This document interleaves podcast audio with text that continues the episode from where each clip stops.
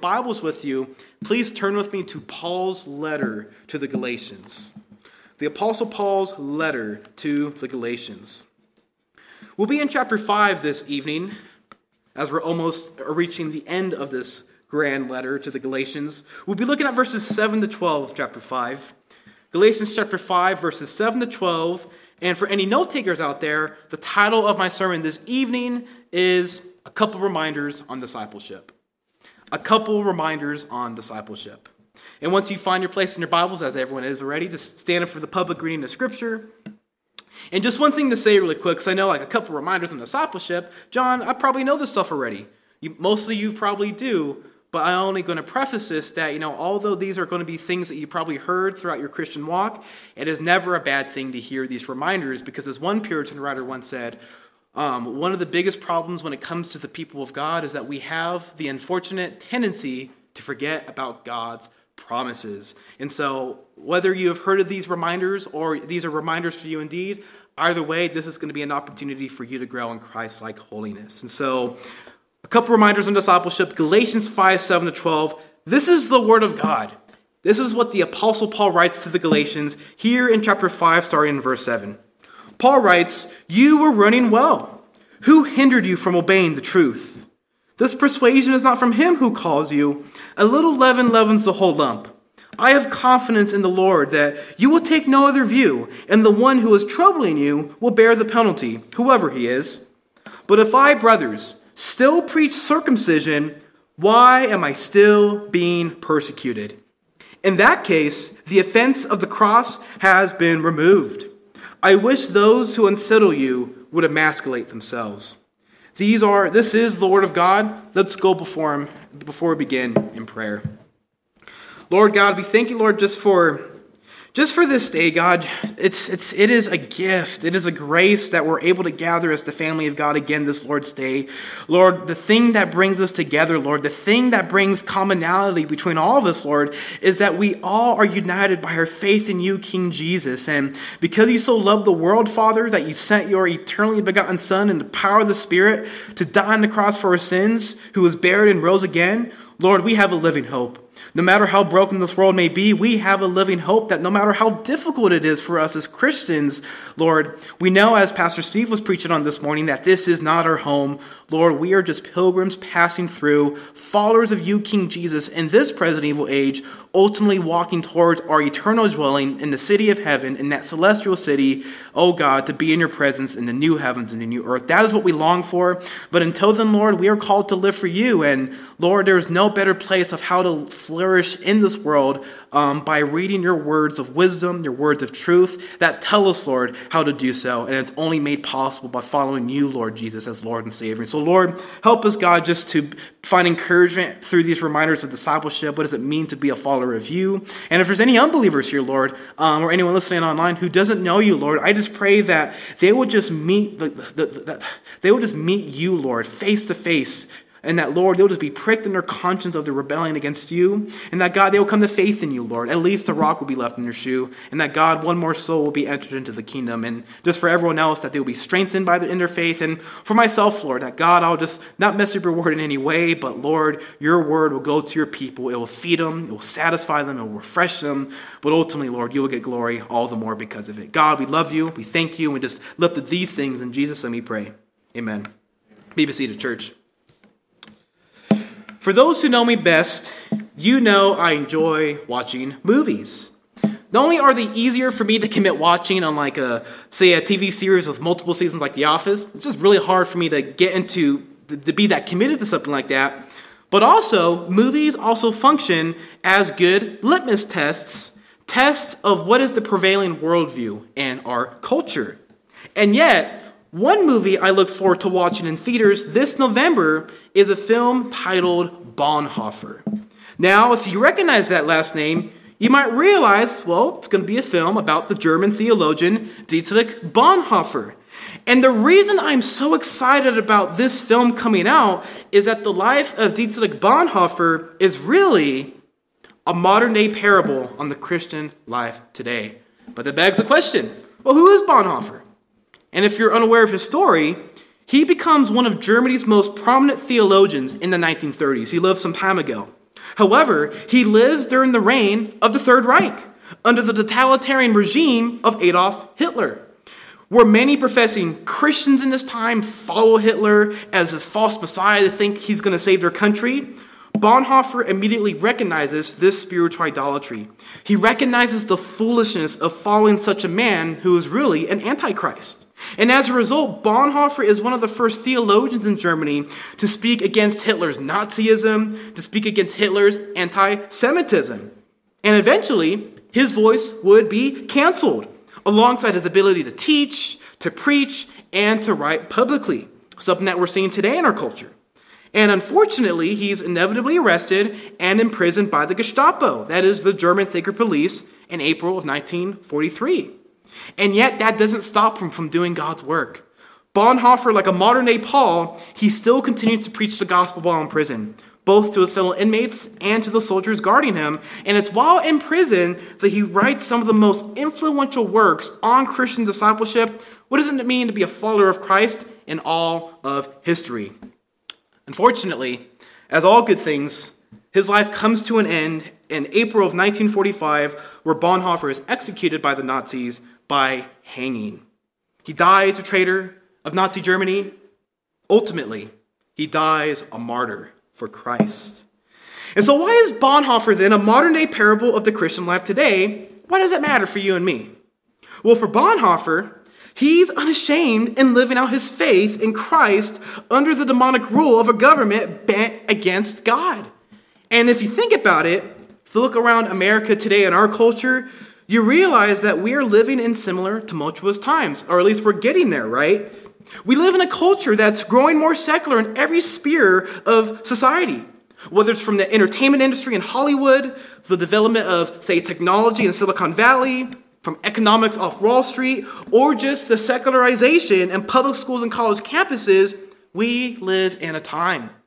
We live in a time where the culture is growing, not just more secular, not just more anti God, but more pagan in its expressions of everyday life. A time where people could care less about living for the God of the Bible because they can just worship themselves as gods. And the cultural pressure, a lot of it all, to follow Christ will only grow. It's, it, it's growing right now as, as we speak. And this is going to force us as Christians to ask a serious question How far are you and I willing to go to follow Christ? How far are we willing to go? And if you honestly struggle to ask that question, Jesus makes it easy for us. He gives us the answer in the Gospel of Luke.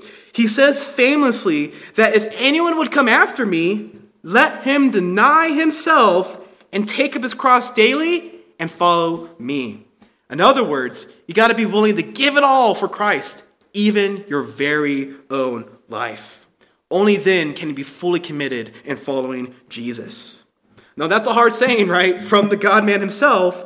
But the good news is, is that Paul the Apostle actually speaks on this topic tonight. This is going to be the central theme of the passage that we're going to be looking at in Galatians.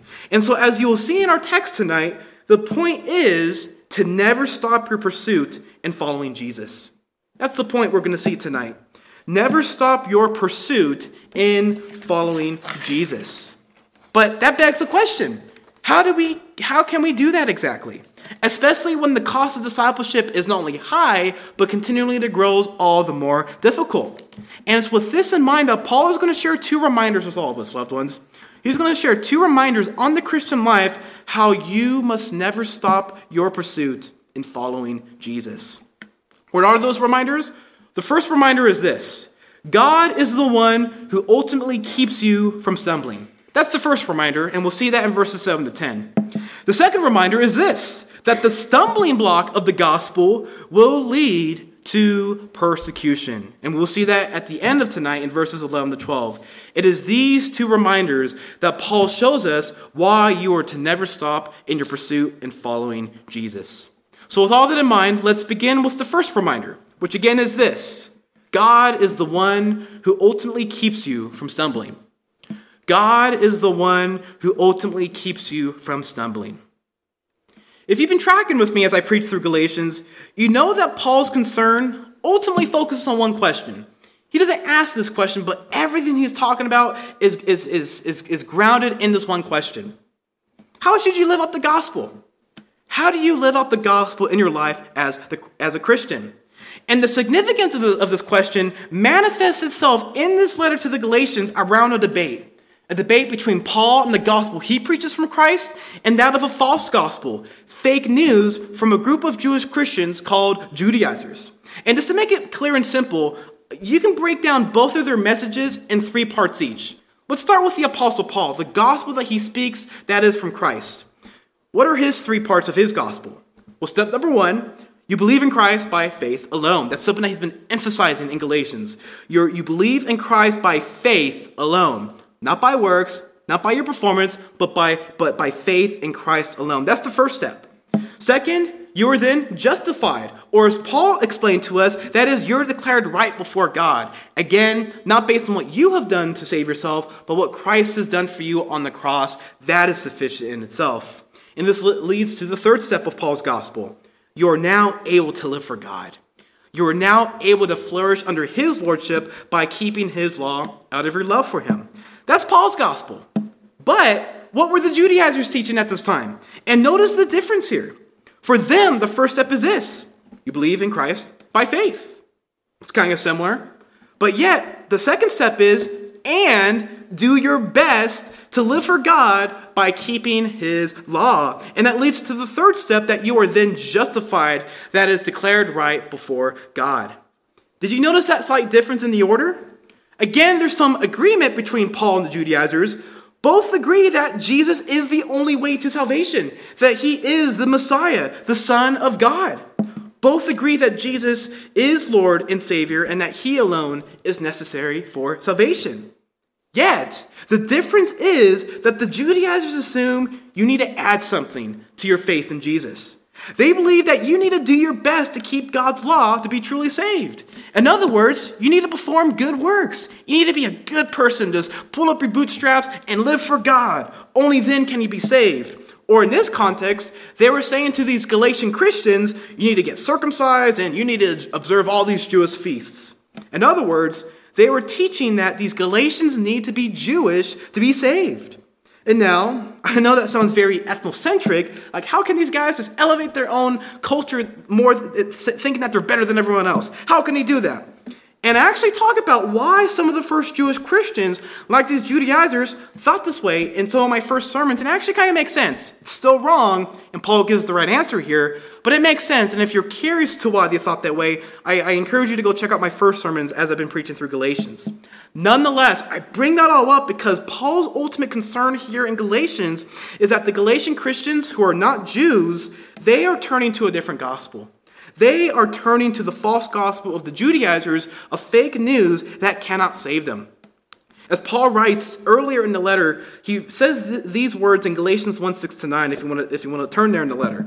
He says that I am astonished, I am shocked that you are so quickly deserting him who called you in the grace of Christ and are turning to a different gospel.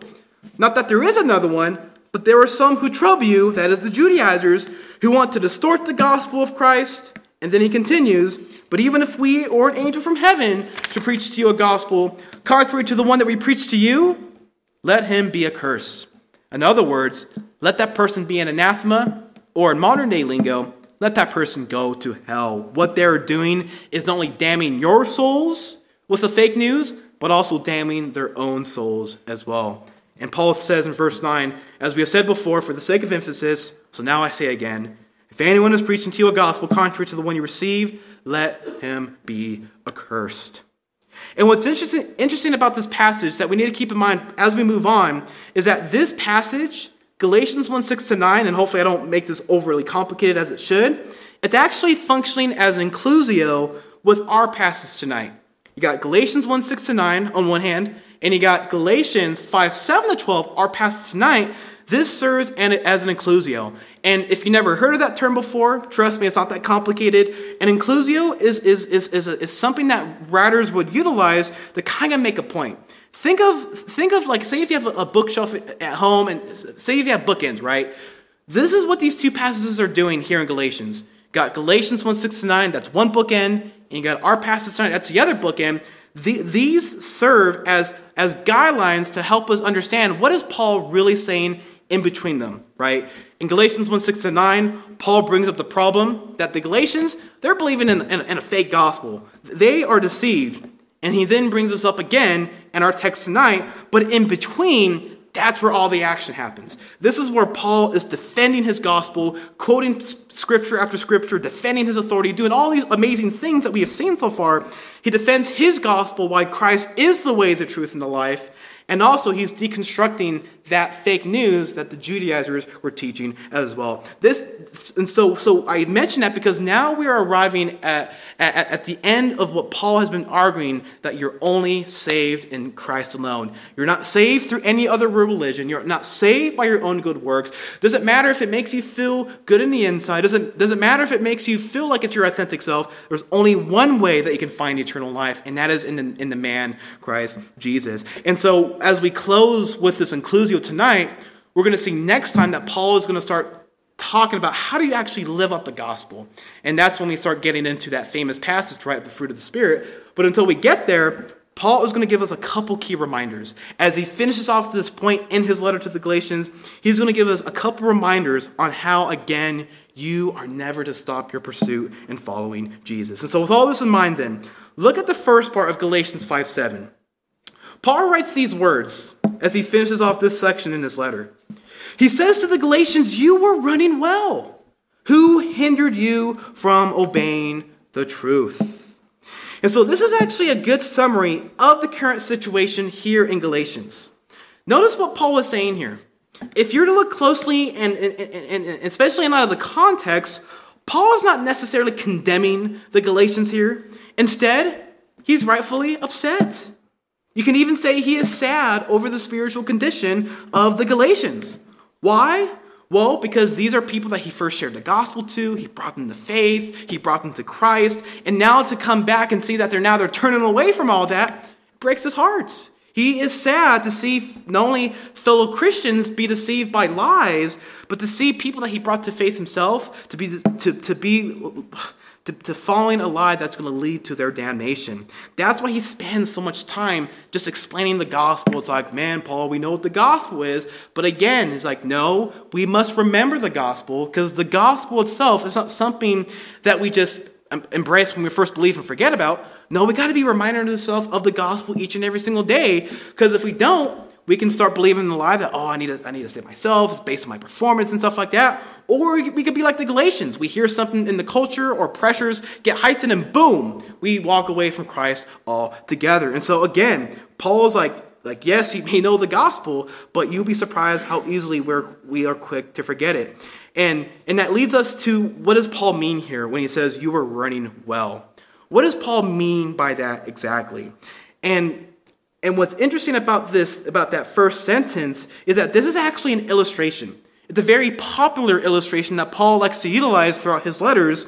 In other words, when Paul says you were running well to the Galatians, this is actually a metaphor of the Christian life. Because in Paul's day, running, this was connected to the track and field events of, of, uh, um, of the Greco Roman world. You know, we have our Olympics today. That, that began in Paul's original context maybe a couple hundred years before Paul existed. But still, again, when Paul's talking about running, he's referring to the track and all the athletes running around, racing each other, and stuff like that. And this is something that he utilizes to talk about the Christian life. For example, consider what he says in 1 Corinthians chapter 9, verses 24 to 26.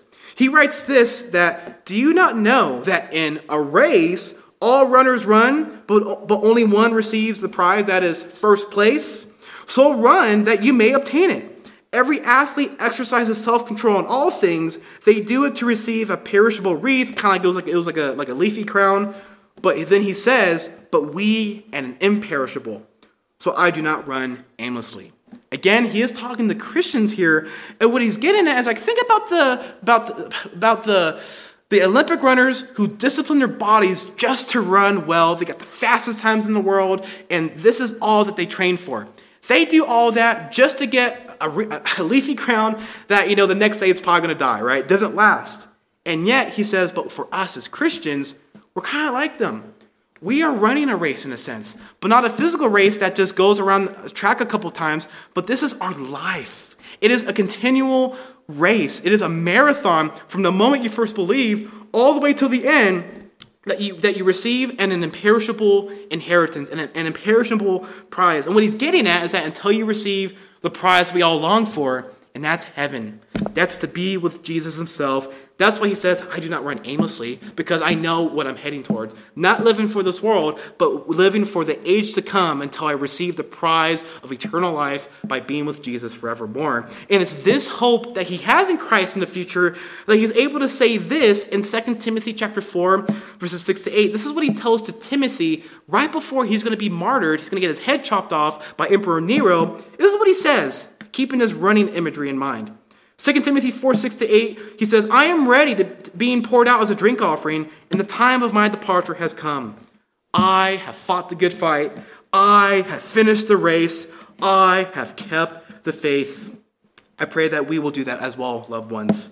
He says that, therefore, there is laid up for me a crown of righteousness, which the Lord, the righteous judge, will award to me on that day. And not only to me, but also to all who loved his appearing.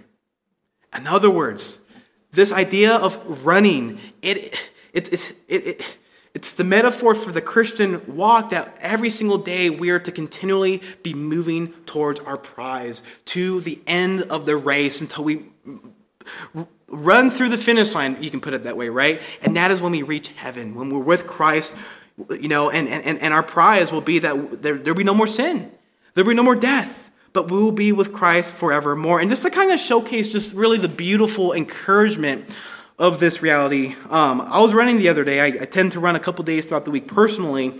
And one day I was running, it was a couple weeks ago, and I don't know what was up with me. I was just really tired that day. I'm like, man, I don't want to keep running anymore. I'm tired, right? This sucks, but I'm just gonna keep going. I'm just gonna keep pushing myself. And then, uh, then I, then I, then like where I was at the point I wanted to give up. I see my house in the distance, like, oh, I'm so close. Then I start getting a little faster, faster. I'm like, oh, if I get home, I can get my Gatorade, I can get catch my breath, I can take a shower, rest up, and stuff like that, right? And so it was by thinking about the end of, of, of my rate of my run that encouraged me to keep going and going and going. Well, I share that right because the ultimate prize for the Christian is again Christ Himself. No matter how difficult how our lives as, may be here as Christians, whether it be t- spiritual temptations, maybe physical trials, financially, relationships with other people, or just trying to be faithful Christians in a culture that is totally against God, we can persevere through all those trials, loved ones. Because you know why? It's not dependent upon our strength, because it is. Shoot, I would have given up the race a long time ago but it's not dependent upon our strength. It's the strength that God gives us that keeps us going each and every single day. And that's why I always encourage all of you loved ones, as Pastor Steve and all the pastors here, that we must look to the end. That is what grounds not only our living hope in Jesus, but it's by thinking about the end to come, the life that we will have in Jesus, in the new heavens and the new earth, that encourages even right now to be faithful in living for Jesus in all that we do. Because if I'm honest, sometimes life under the sun sucks. It's hard. I know sometimes you don't want to go to work. I know sometimes people make you angry, but it's by keeping your, your mind on the prize that we're able to not only live faithfully now, but also to make it to the end in glory. I'm always encouraged by what the writer of Hebrews says in chapter 12, verses 1 to 2. He says, Since we are surrounded by so great a cloud of witnesses, that is, all the Christians who have, who have finished the race before us, he writes, Let us also lay every weight and sin, which clings so closely, and let us run with endurance the race that is set before us. Looking to Jesus, the prize, the founder and perfecter of our faith, who for the joy that was set before him endured the cross, despising the shame, and is seated at the right hand of the throne of God. That is what we have to look forward to, loved ones, and that is what grounds our hope to run this race with endurance. That's why the Christian life is best described as a journey, right? Life's a journey, but for the Christian life, it's definitely a journey, a pilgrimage from this world now to the next in eternity. That's what Paul means by the illustration. And, and although I probably could have kept that shorter, it's something very important to keep, us, to keep in mind as we live as followers of Christ in this broken world. But that all begs a question, right? Why are the Galatians not running like this anymore? At some point in time, they were, but Paul writes in the past tense that they were running like this. What happened? Well, Paul gives a reason at the end of Galatians 5 7. So look at verse 7 again, where Paul writes, Who hindered you from obeying the truth? And what's interesting about that word hindered is that it actually connects to Paul's running analogy about the Christian life in the previous verse. In context, this word hindered expresses the idea of, say, one racer tri- um, tripping up another racer on the track by cutting in front of them and slowing down their progress. And I'm not sure if you ever watch the Olympics and you see a bunch of runners fall sometimes, they cut each other off. I used to do track and field in middle school. I've fallen once. It is not a pleasant experience. It hurts. You get scratches, you bleed. Yeah, maybe at the moment, like, oh, your adrenaline's kicking up so you don't feel it. But after, like, man, my body hurts. Because when you trip and fall on that hard track, it is, it is not a pleasant feeling. Well, how does this relate to the Galatians? Well, Paul was saying that the, these Judaizers, with their false gospel, they tripped up the Galatians. They tripped them up so bad that they are swerving away from the truth of the gospel that Christ is the only way to salvation. And now they're coming to this false gospel that, yeah, I believe in Jesus, but you got to do your own work as well, right? That's blasphemous. That is so foolish. As, Gal- as, as Paul says in Galatians 3:1, oh foolish Galatians, who has bewitched you? Who has put a spell on you? Who has deceived you? It was before your eyes that Jesus Christ was publicly betrayed as crucified. He's referring to, the, to, to, to, that point in time where Paul was with them personally. It's like Galatians, I was with you. I shared the gospel with you. I, I, I demonstrated the love of Christ and the good news of what does it mean for you to be forgiven of your sins in Jesus. How can you go back now to a way of living that cannot save? The fact that these Judaizers are adding to the gospel is the very thing that trips up the Galatians from obeying the truth. And now that begs another question. Well, what does he mean by truth here? And if you just keep in mind the context of what Paul is getting at here in Galatians, every time when Paul, Paul mentions the truth, he always has in mind here that of the gospel. He uses it twice in Galatians chapter 2, if you want to go back and check that out. It's a phrase that Paul alludes to summarize the idea of his gospel that again, you're only saved by your faith in Christ alone. It's a gift. You can't earn it, you can't work for it. And as I'm going to share in a little bit, we don't want it because we love our sin more than God. And yet, this is what Paul means of, of the truth, from obeying the truth, of living out what does it mean to be a follower of Christ. The Galatians were walking in light of it at, um, after Paul preaches them the gospel. But then once these pesky Judaizers came, they tripped them up, and now they're and now they're on the process of apostatizing Jesus. And as for anyone here who's who may be thinking like, John, what's the point of all this? Like, what, what does it matter? Like, just just let the Galatians do their own thing, right? Like, why is Paul making this such a big deal? Well, when it comes to following Christ, what I can say, and I can and I can say this from personal experience, because I know that's something that our culture values is personal experience, personal stories, is that following Christ, there's nothing more beautiful and there's nothing more satisfying than following Jesus. And I'll just share my pers- part of my testimony that I didn't grow up in a Christian household. My parents raised me up with a Judeo Christian ethic. Um, we, we knew of God's existence, but we didn't go to church. I didn't read my Bible. I knew some key stories here and there, but I didn't really, really understand what did it mean to be a disciple of Jesus? What did it mean to follow Christ? And why was that so much better than, say, following, you know, any sort of philosopher or world religion out there besides Christ? Why is Christ so different? And it was only until after I came to Christ, I heard the gospel, then, you know, um, faithful brothers started to, to, to teach me the word, that I started to realize that every single thing that we long for in this life, identity, that's something that our culture longs for, right? Community. That's something that our culture longs for, right? Love, pleasure, satisfaction, life, joy, all these different things our, our culture longs for and yet never seems to be able to grasp them because there's only one person that you can only find them in, and that's in Jesus. Of course, he takes care of your greatest need by dying on the cross for our sins, but it's by believing in Jesus and following him and, and, and, and living for him that because Christ is these things in himself, that we're called to live for Jesus, therefore he gives us an identity as, as adopted sons and daughters, that when we believe in Jesus, we have fellowship with him and his family, a community, since God himself is love, beauty, um, joy, all these things, it is Everything that our culture longs for, they can only be found in Jesus. That's why following Christ Although it's not the easy road, because it's not, and I'll get to that point in a little bit, and yet there's nothing more satisfying than living for Jesus. Because at the end of the day, if you don't follow Christ, I'm sorry, you will go to hell. There is only one way to be saved from our sins, and that is through the man, Christ Jesus. It's the most exclusive religion out there. Indeed, it is, because truth is exclusive. Only Christ is the way.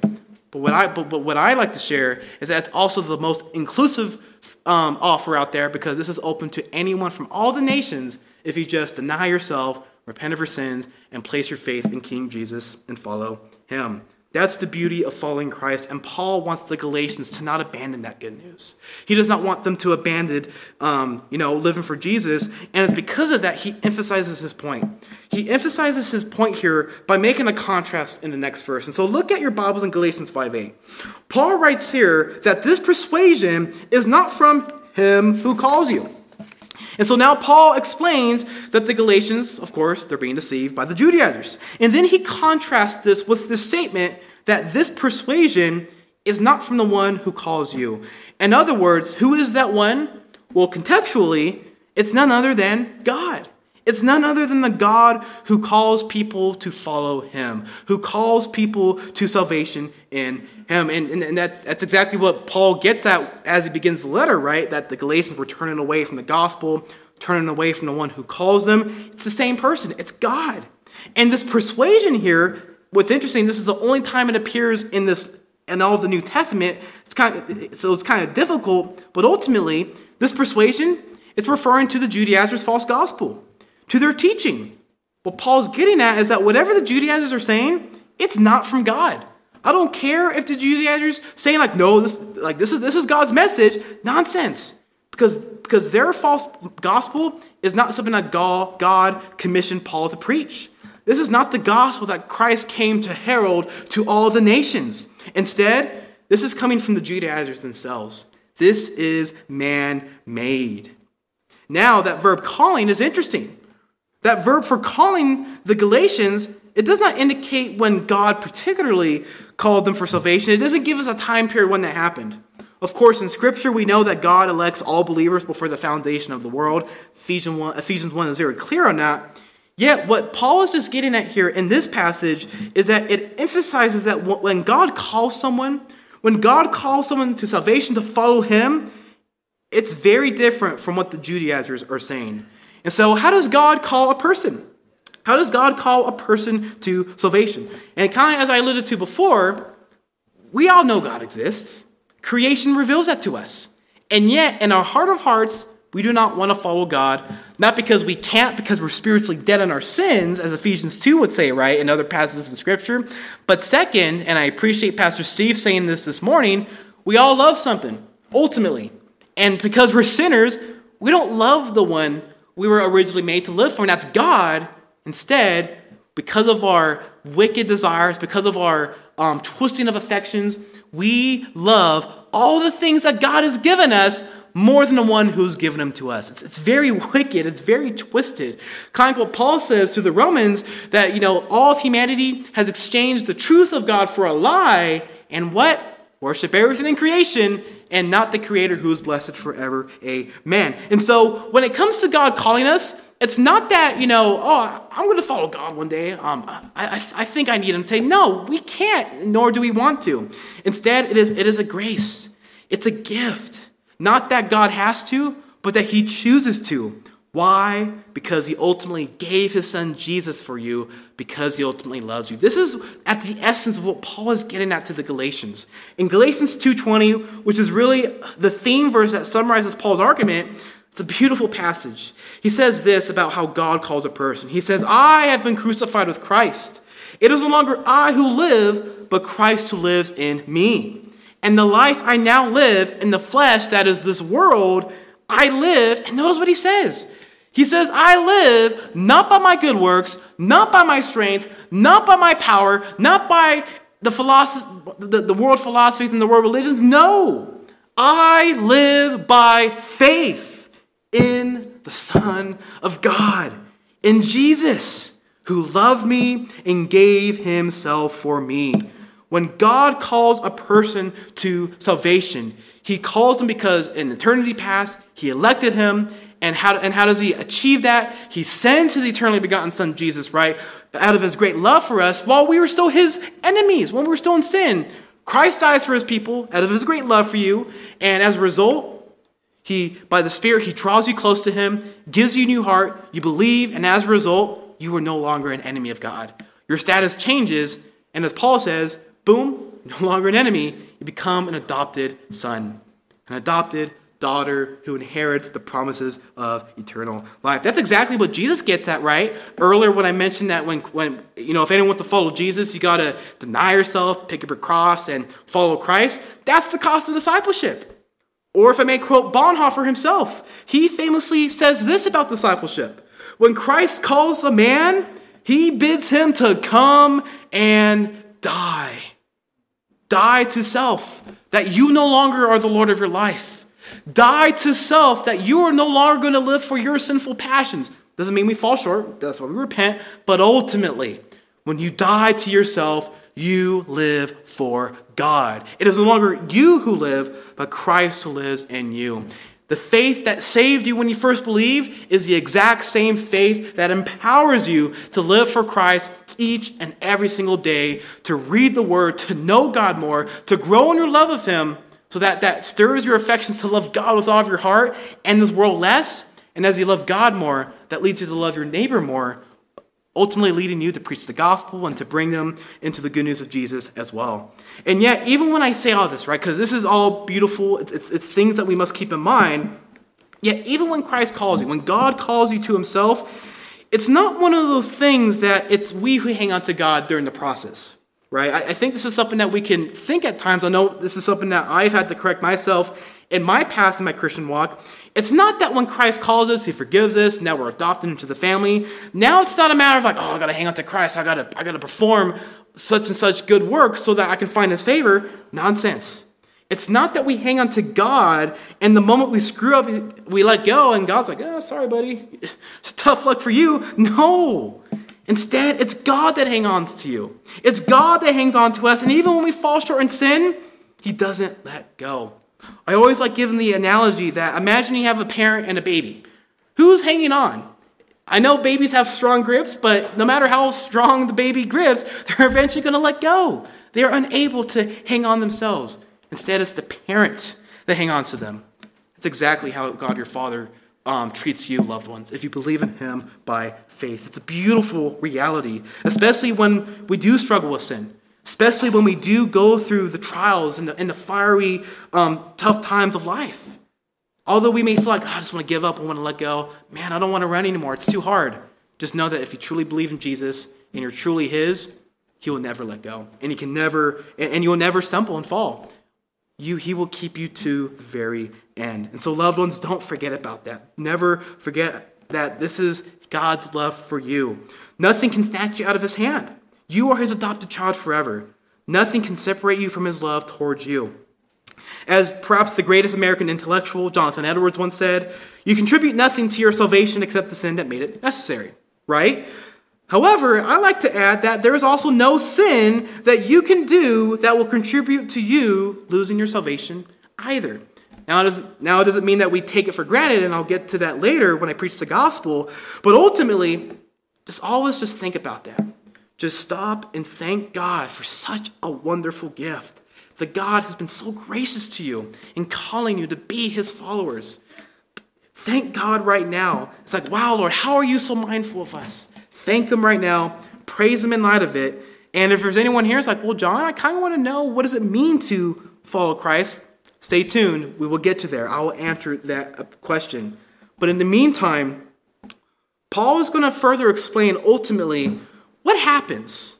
What happens when we live out not according to the gospel that God has called us to? Or in the Galatians case, what happens, say, if the Galatians were to um, live out the false gospel of the Judaizers? And this is where Paul further explains the danger of all this in the next verse in Galatians 5 9.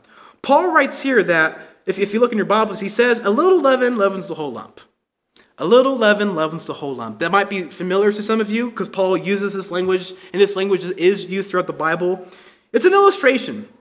It's actually a cultural proverb that could be either good or bad. It just depends on the context.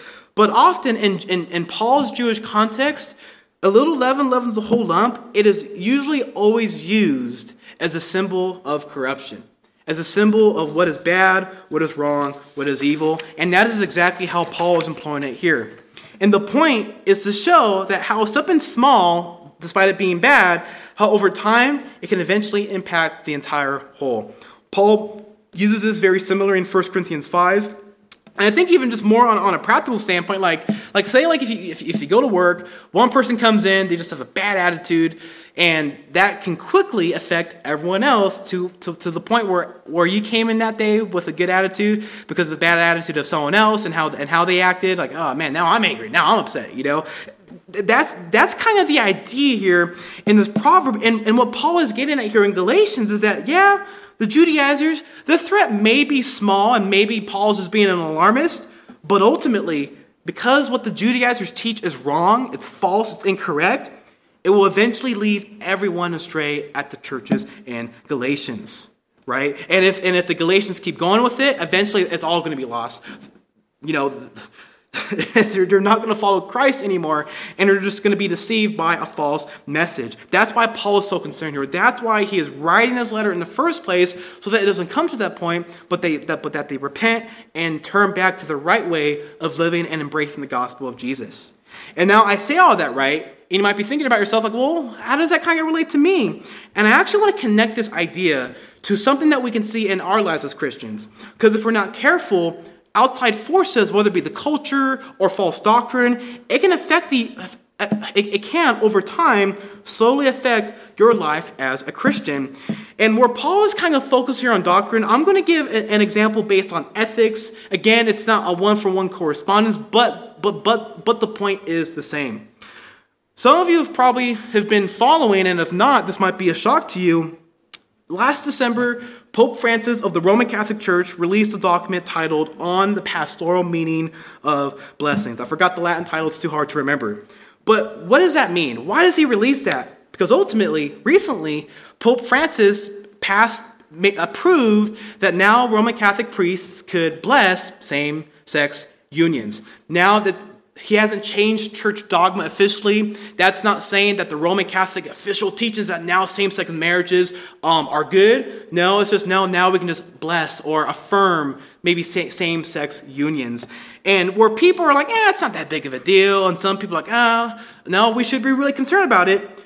Just consider what the beginning of this letter says, because a lot of people are saying eh, it's not changing anything. Just Pope Francis is being loving towards our um, our neighbors who struggle with you know same sex same sex attractions and stuff like that. But look at what this letter says.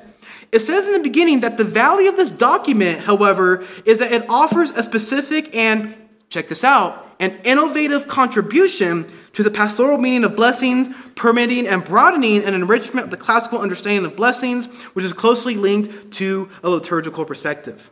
Do you notice that language? Innovative, broadening, it sounds like something is being added here, right? And and the danger of this, right, is that it is ambiguous. It is confusing. What is Pope Francis getting at, right? Just like, just speak it out, man. Just what are you trying to get at? Ultimately, as news media outlets are, are saying, this is a slippery slope to the point where the Roman Catholic Church will embrace same sex marriages. Bottom line, I can guarantee it. If it's not in Pope Francis's pontificate, it will be most likely in the guy who, who, who follows after him. And why is that a big deal? It's like, John, like, isn't that just a, like a Roman Catholic thing? Isn't that just a Roman Catholic problem? Well, think about it this way. When the Roman, if the, if the Roman Catholic Church does come to this point and they are on the trajectory after ever, ever since this statement, when the Roman Catholic Church embraces everything that the, that the LGBTQ revolution stands for, that, that, that they embrace it, same sex marriage, transgenderism, all that stuff, right? I'm not sure if you realize, but the number one biggest population of Christianity in the world is Roman Catholicism. And if, the Roman, and if Roman Catholicism embraces same sex marriages, what does it leave us as Protestants? Because we're not the majority, we are the minority. And I think if we're honest, we definitely feel that more and more in our growing secular culture each and every single day. And the problem of that is going to lead to this big problem until the Roman Catholic Church embraces all this, and eventually our culture grows more secular. And when they look at us as, as Christians, as Protestants who, who hold to the Bible as the Word of God about marriage and biblical sexuality, they're going to look like, look at those radicals. Those are some fundamentalist, crazy people who embrace everything that this book says. They're so outdated. Um, it's going to lead to our persecution. I'm being straight out honest. This is something that many Christian thinkers have been, are already talking about. Albert Mohler. This is something that me and Pastor Steve have talked about. And the reason why I'm bringing this up because this is happening right now. And yeah, it might start small, but it's eventually going to get big. So much so that it will lead to us being outcast in our society to the point where we might lose our jobs because you know of our of our because we're such a small group to the point that hey we can get rid of these guys because they're serving more of a problem than a service to us. And i was just thinking about this because like john you're, you're speaking you're speaking out of left field here. This has actually happened in the history of the church. It, at the beginning when the church was born christianity was a minority group with Jews, particularly. Eventually, it grew and grew to, until the entire Roman Empire. People were coming to faith and stuff like that. And it eventually came to the point where the Jews were like, hey, these Christians are not us, because the Roman emperors thought, oh, the Christians, they're just another sect of Judaism. They're not, right? But they didn't know that, and it came to a point where like Jews like, they're not like us. You know, don't don't mistake them for us. They're not our people. And you want to know what that led to? That eventually led to the persecution of the Christians. Why? Because it was that Jewish brand that protected them. Because out of all the religions in that in that in, in the Roman Empire, only the Jews themselves were protected of giving worship to Caesar. That saying that Caesar is Lord, that Caesar is God. Every other um, religion, um, every other people who had a different religion besides Judaism, they had to say that each and every single year, and if not, they would be killed. Only the Jews had an exception to that, and as long as the Christians were mistaken as Jews, they were they, they didn't have to deal with that. But the moment they were separated, that now they had to say, say Caesar is Lord, or you will die. And as Christians, we can't. Only Christ is Lord. And that eventually led to the, the widespread persecution that would, that would mark, you know, um, during the Roman Empire. I bring that up because I think we're seeing something very similar in our time, loved ones. And although I don't think our church is something that we can be led astray by false doctrine because we, we preach the word here, yeah, I think the temptation for us is that when that time does come, that the cost of discipleship does rise, again, the question stands How far will you be willing to go to follow Christ? And my exhortation to you, loved ones, is that you must count the cost right now.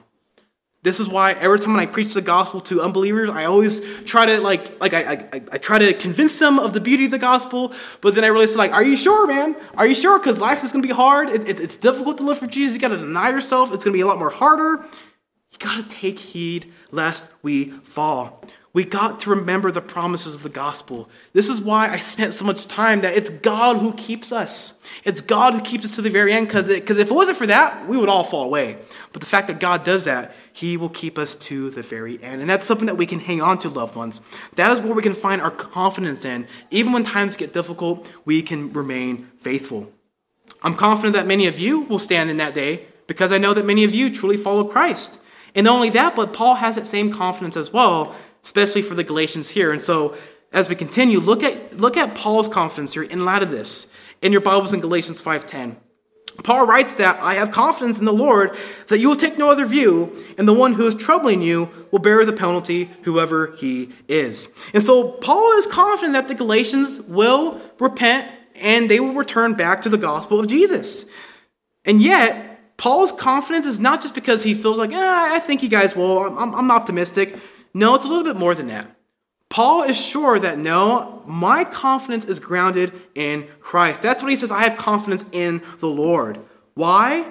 Because Paul, because Paul truly believes that these Galatians are saved. He believes that they are elected because, again, he's the one that first preached the gospel to them. He's the one that planted the church to them. He is sure that they, they will embrace what he says and, and, and, and, and follow that because he believes that no, these Judaizers are deceiving them. That's why I'm writing this letter, again, to correct them in that, to help them with that. And of course, if they did fall away, Paul, I know we, we will know Paul would say that, well, then they were never Christians in the first place. Paul says that in other parts of the letter, but no, he's confident here.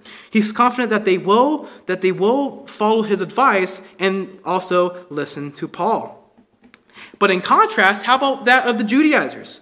If he's confident that the Galatians will come and turn around, what does he say about the Judaizers? And he says this at the end of verse 10 again. If you look there, loved ones, he says, But the one who is troubling you will bear the penalty, whoever he is. In other words, it is going to be the Judaizers. They will bear the penalty. They will be condemned, or as he says earlier in Galatians 1, they will be an anathema. They will be damned to hell, not only for leading these Galatians astray with a false gospel, but for blinding themselves and believing a lie. In other words, if they do not repent, they will receive eternal judgment as well. And, and yet, and also Paul says at the very end there, right, whoever he is, what Paul means by that is he, he either knows who the, he either knows who these Judaizers are and just chooses not to reveal their identity, or he just doesn't know who they are. Either way, he's just emphasizing if they don't repent, they will be going to hell. They will be bearing the penalty for what they're doing to the Galatians and what they're ultimately doing to themselves. And I know that sounds very judgmental, especially to people in our culture, or maybe anyone here who doesn't who's not truly convinced of the truth of the Bible. Because again, when it comes to this topic of judgment or hell eternally, that is perhaps one of the most offensive doctrines in our culture. Because people in our culture, and I've, and I've heard people say this to me on college campuses, whoa, a God of love, that's, that's nice. That's quite nice. That's, that's, that's tolerant, right? I can, I can follow a God like that. Yeah, a God of justice, a God of wrath. Oh, that I don't want to follow a God like that. That must that's just an angry, judgmental deity. Why can't God just forgive? Why God cannot be both because if he is, then I refuse to believe in him. That's what people say in our culture. And yet, how if there's anyone here who embraces that, or for you loved ones, if you know anyone like that, you gotta help people understand that if they that if they take this with a grain of salt, and even if they don't, that God is both love and justice. And even before we talk about what love and justice is, how do you even know what love is? How do you even know what justice is? If it's not grounded in God Himself, then you don't have a standard to even know what love and justice is at all. And yet, even when we think about justice and love, they're not contradictions with one another, they actually work together. Another illustration I like to use to explain this is think about how a person loves their spouse. Think of how a husband will love their wife. If the husband sees that their wife is being harmed in any way, they will be wrathful because they love them and not despite of it. Right? Makes sense? Likewise, how much more is this true and holy God who loves what is good and right and hate what is evil and wrong? It's true of us as finite sinful creatures, how much is it true with God? As Psalm 145, 17 to 20 says in Scripture, it says of this of, of God as both that the Lord is righteous in all of his ways. He's good, faithful in all his acts. The Lord is near all who call out to him, all who call out to him with integrity. He fulfills the desires of those who fear him. He hears their cry for help and saves them. The Lord guards all those who love him, but he destroys all the wicked. So God's wrath truly is an outpouring of his love. As the standard of goodness, he must judge what is evil. Furthermore, everyone goes to hell because they ultimately choose to rebel against God because we're all lovers. We all love one thing or another. And because we're sinners, we love the things that sends us to hell, as Pastor Steve said this morning, right? Rather than the one who made us that leads to heaven. As, as Paul says again in Romans 1.24, that God delivered them over, sinful humanity, in the desires of their hearts, in this case, sexual impurity, so that their bodies were degraded among themselves. I always appreciate this quote from C.S. Lewis. He writes this in The Great Divorce.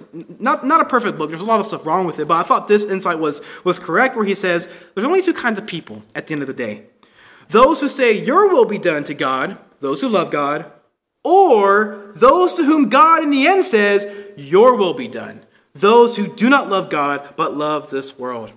And Lewis concludes that all that are in hell choose it. Without that self choice, it wouldn't be hell no soul that seriously and constantly desires joy ever misses it. Because if you truly love God, you wouldn't want to be with Him in heaven. But for those who go to hell, they go to hell because they love the things that send them to hell. Therefore, God of the Bible is both a God of love and justice. Only the God of the Bible answers sufficiently all the different injustices that we will experience in this world. And that's why, for us loved ones, we must remember that it is God who's in control. And because He is in control, He is the one who will ultimately keep you from all sort of injustices, all sort of brokenness, all sort of evil in this world.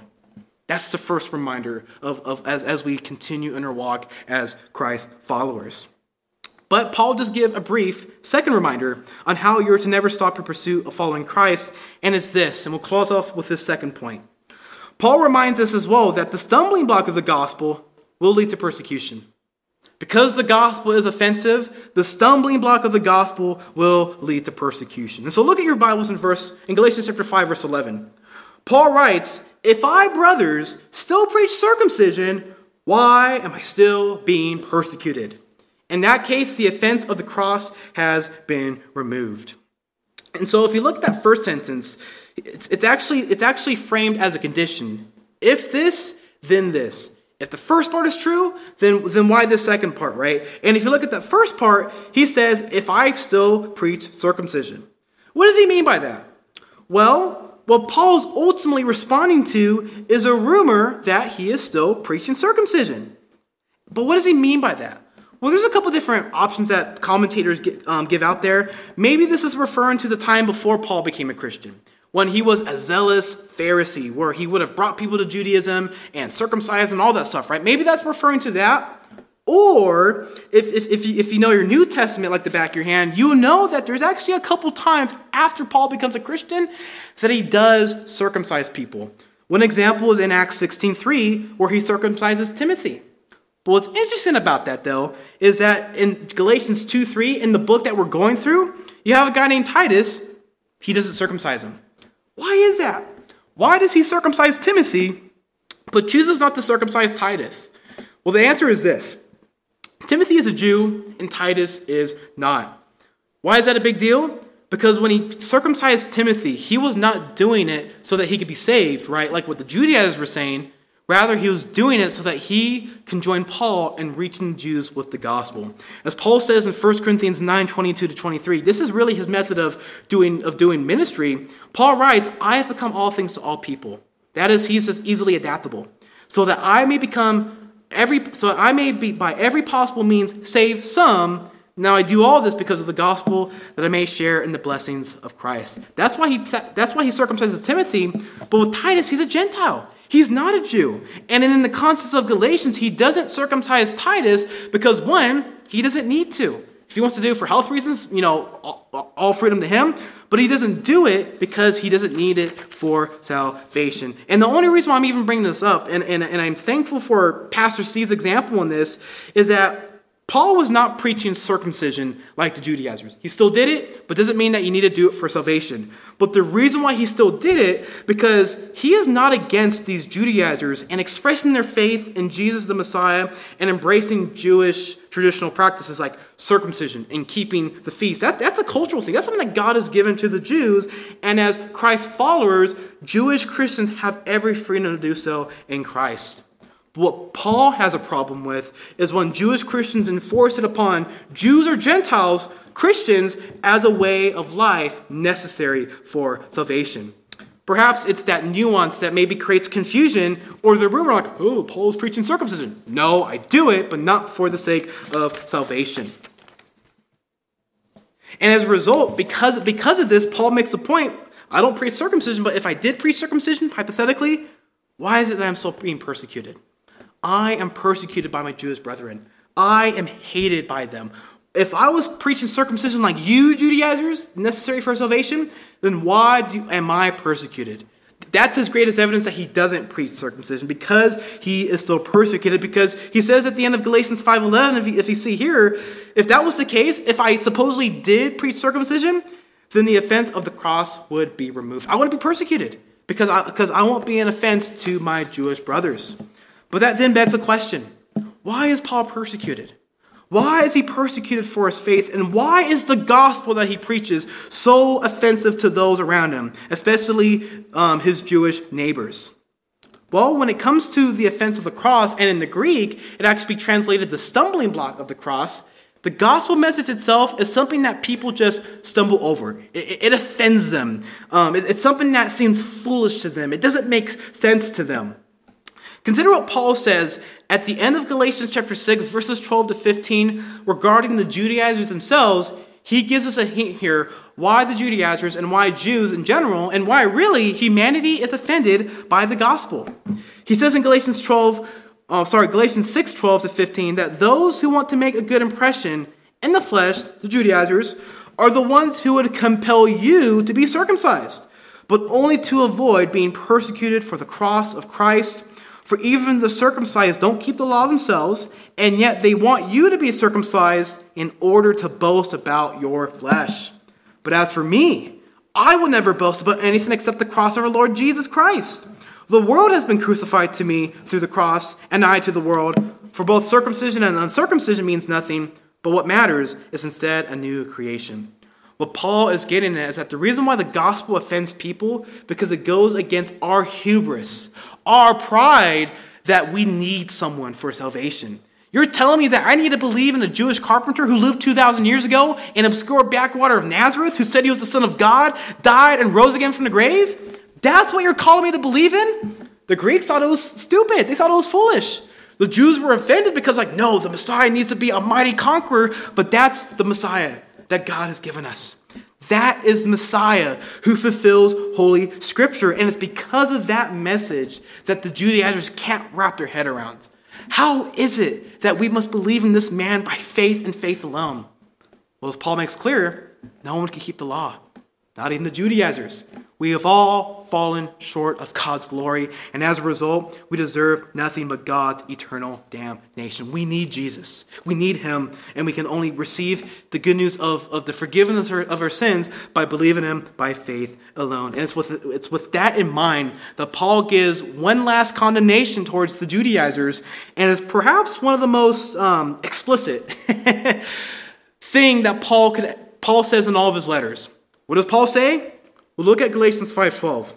He says, "I wish those, the Judaizers, who unsettle you would emasculate themselves." Now, what does Paul mean by that statement? Well, I just want to throw it out there. Paul is being sarcastic here. Kind of like how Jesus says, you know, if, if, if you look at a woman with lust in your eyes, chop, take out your eye, or if your right hand causes you to sin, chop off your arm. Jesus is not saying mutilate your body, right? God forbid. But he's speaking hyperbolically to make a point that you better be killing that sin, those else be killing you. Likewise, Paul is speaking um, sarcastically, but also hyperbolically here. Because what Paul's ultimately getting at is like, these Judaizers, they should just make themselves eunuchs. They should just emasculate themselves. Or, and I find I found this quite comically, it's probably bad, but the Jerusalem Bible says it this way.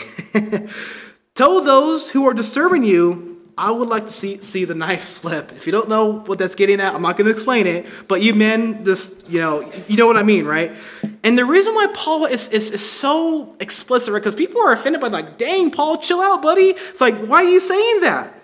Well, Paul is well. The reason why Paul is saying that is not because he's really upset, but if the Galatians or the Jews believe that getting circumcised will get them favor with God, it won't do and it's only just mere bodily mutilation. Yeah, you can be circumcised, but it's not going to do you any good. That doesn't save you. Again, he's not against the Jew, Jews keeping circumcision to remain a Jew or, say, a Gentile doing it for health reasons.